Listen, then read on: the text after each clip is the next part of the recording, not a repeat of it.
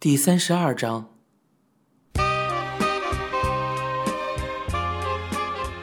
在 T 种车站里，我找到那处售卖 CD 的推车，没有目的的凝视着。摆满了古典音乐和甲壳虫乐队的盗版碟的推车角落里是情歌区，我在那里买了中条青的精选碟。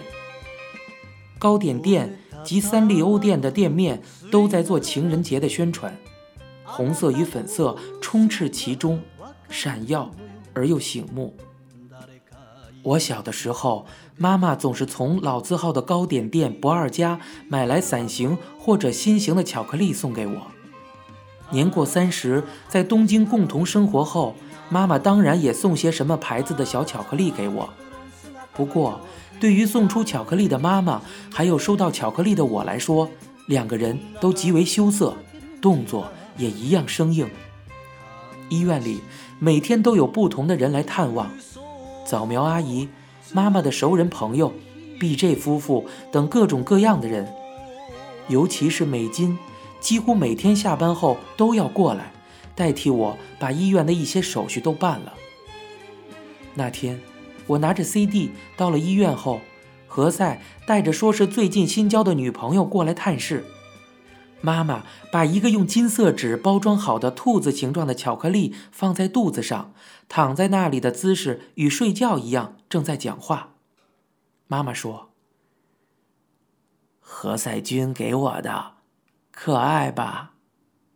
我说道：“我的太紧会融化的。”妈妈说：“何塞君一直没有女朋友呢。我本来说。”这一次到京王百货买给他的，多好啊！交到了这么可爱的女朋友。两个人手里拿着摩托车的安全帽，就那么很羞涩的听着。我说道：“妈妈，我给你买了中条青的 CD，我要放在朋友拿来的折叠式 CD 播放机里听听看。”妈妈却说：“以后再慢慢听好。”枕边的架子上是石原裕次郎和月露吹雪的歌，妈妈只带过来两三张 CD，旁边是音乐家朋友过来探望作为礼物带来的 CD。早日康复，这张 CD 是张带着手写信息的新碟，这个乐队的所有成员几乎都吃过妈妈的饭。其中尤为频繁的来玩并和妈妈一起吃饭的成员 T，在杂志的采访里对喜欢的食物的回答是百合阿姨做的饭。把这个给妈妈看了之后啊，她特别的高兴。我说道：“爸爸说他会过来一趟。”妈妈回应道：“是吗？那在那之前理一次头发吧。”可是。不许外出啊！没关系，我把理发师带过来好了。我和经常给我理发的大龟师傅谈了谈，说到这个，大龟师傅欣然应允，并对我说：“只要是有水的地方，我到哪里都行啊。”大龟师傅工作的理发屋，在休息日的时候，会到老人院及各个设施中，为那些无法外出的人们做志愿者服务。他说，已经习惯在外面剪发了。我和护士商量，并借到了一间宽敞的盥洗间。那天风和日丽，从房间的小窗口看出去，土耳其石蓝的天空和东京塔宛如镶嵌在画框之中。铺上垫子，放上椅子。旁边再摆好大龟师傅带来的各种各样的工具，本是一个煞风景的盥洗间，俨然一个小型的美容院似的。护士们及其他患者纷纷来观望，并连连称赞，看上去心情真好呢。在此之前，食欲不振、打着点滴的这些女人们，似乎仅仅这样就能鼓舞他们的斗志，唤起他们的勇气。那个时刻的妈妈心情愉悦。仿佛连疾病这回事儿都抛到脑后了。我站在一旁注视着此情此景，并拍了照片。在取景框里，妈妈兴高采烈的样子与健康时毫无二致。从妈妈和爸爸分居起至今，我究竟见过爸爸几次呢？儿时住在祝峰的姥姥家时，曾经见过几回面，可那才有几天呢。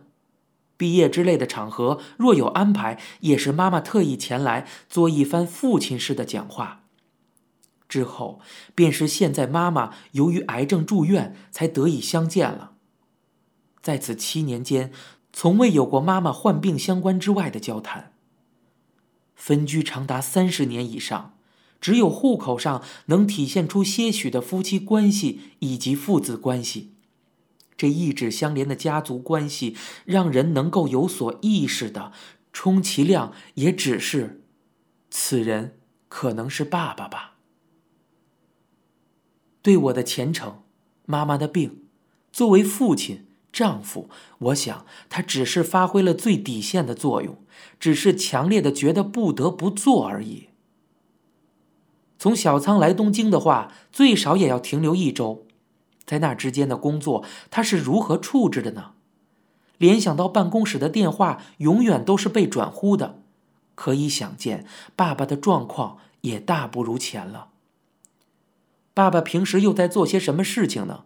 这个疑问是我从儿时就有的，并且这是我觉得至今都百思不得其解的一个谜。在此之前，我甚至不知道他同谁在一起，住在何处。就连电话号码也是最近才得知的。另外，这回在他来东京之前联系时，电话拨通之后，他的第一句话也并非询问妈妈的病情，而是此番台词：“用再生素后，头发长出来了呢。”啊，冷不防的怎么冒出这么一句话？这个老爷子，尽管我也同样比以前而言头发稀疏了一些。不过，这听起来像是在向同样有脱发苦恼的朋友传达喜讯呢，就是那种欲言又止之后脱口而出似的。啊，不使用相当长的时间，本来是没有效果的。不过这次是因为再生素脱销了才拿到的。你爸爸把周围朋友的那份也带出来，都拿在手里了。一反常态的啰嗦了一顿有关再生素效果的长篇大论，爸爸稍停片刻，才终于说到了妈妈，也就是有关这次来东京的目的。爸爸说：“医生是怎么说的？”我回应道：“很快要把检查结果跟我们说一说了。”啊，还住在合住病房吗？是，六人间。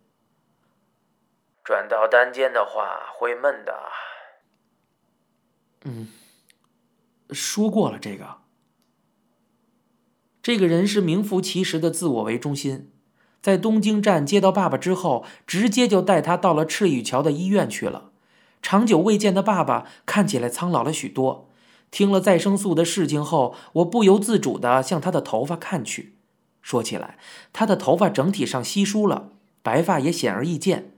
不过，爸爸毕竟是六十岁的人了，头发脱落了也并不稀罕。只是在这个方面，他似乎有些不撞南墙不回头的架势。他仍然穿着上次相见时穿着的夹克衫，上面印着小方格子。我注意到，讲究衣着的爸爸穿同一件衣服，这还是第一回。到了病房时，妈妈正躺在床上，手持小镜整理头发。知道爸爸那天会来，身为病人的妈妈仍把自己打扮了一番，还化了淡妆。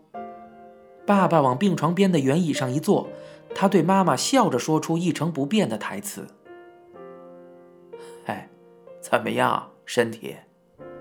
妈妈说：“胃附近不太顺畅，几乎什么都吃不了。”啊，不手术还是不行啊。唉，已经不想再做手术了。是吗？你说不想做，医生要是说要切除，你不做也是不行的啊。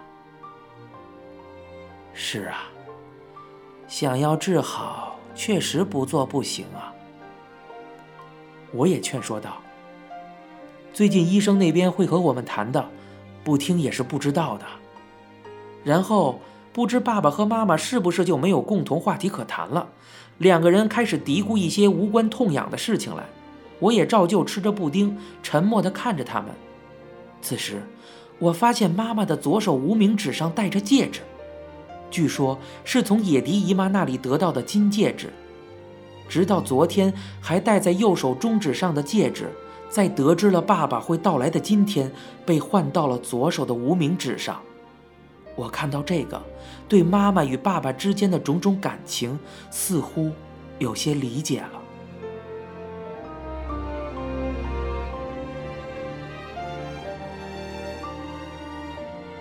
妈妈说：“啊，那个，吃点可口的东西，就早早回家吧。”临别前，妈妈对我俩这样说。之后，我们就离开了医院。同江本及何塞会合之后，向中餐馆走去。若只有我和爸爸两个人，很容易相对无言，所以就叫来了爸爸也略能习惯的江本他们。有他们在，谈话也热烈起来。这段时间，我才有所察觉，爸爸好像并非我想象之中那么沉默寡言。虽然有个前提，便是他所感兴趣的话可以谈，但是我也是直到现在才发现，他也有如此谈笑风生的时候。爸爸说：“麻将嘛，过了六十岁才玩的，终于知道了怎么才能赢牌了。”要学麻将的何塞和江本两个人津津有味的听着。我们住在小仓那里，不怎么景气，所以呀，卡拉 OK 厅啊之类的地方接连不断的关门了。然后吧，有那种以前是卡拉 OK 厅的，现在里面只放了麻将桌，全当了麻将馆开了。我们倒是不会怎么吵闹的。不过，因为是隔音的包间，所以可以不用管其他屋子的人，痛快的玩。何塞问道：“哎，还有那种地方啊？那么，哎，叔叔，你是怎么做到不输牌的呀？我呀，一回都赢不了了呢。”爸爸一边苦笑一边说道：“ 是吗？我吧。”就算是拿到大满贯上了厅，也总是被迫换牌，总是被放冲，都以为马上要糊了的。我想，目前为止，爸爸的生活方式都是弃胡牌或立牌于不顾，而总是痴迷于追求那种胡不了的大满贯牌。为了也许会获益的千点，就毁了能胡牌的圆满结局。千点在日本麻将是一种积累的打法，在一生之中总是追求大满贯而为此生存的人，若知道胜利就存在于积累至今的千点牌中，会将其兑换为胡牌吗？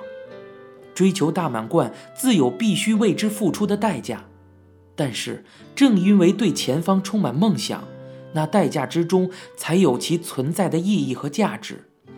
当他知道。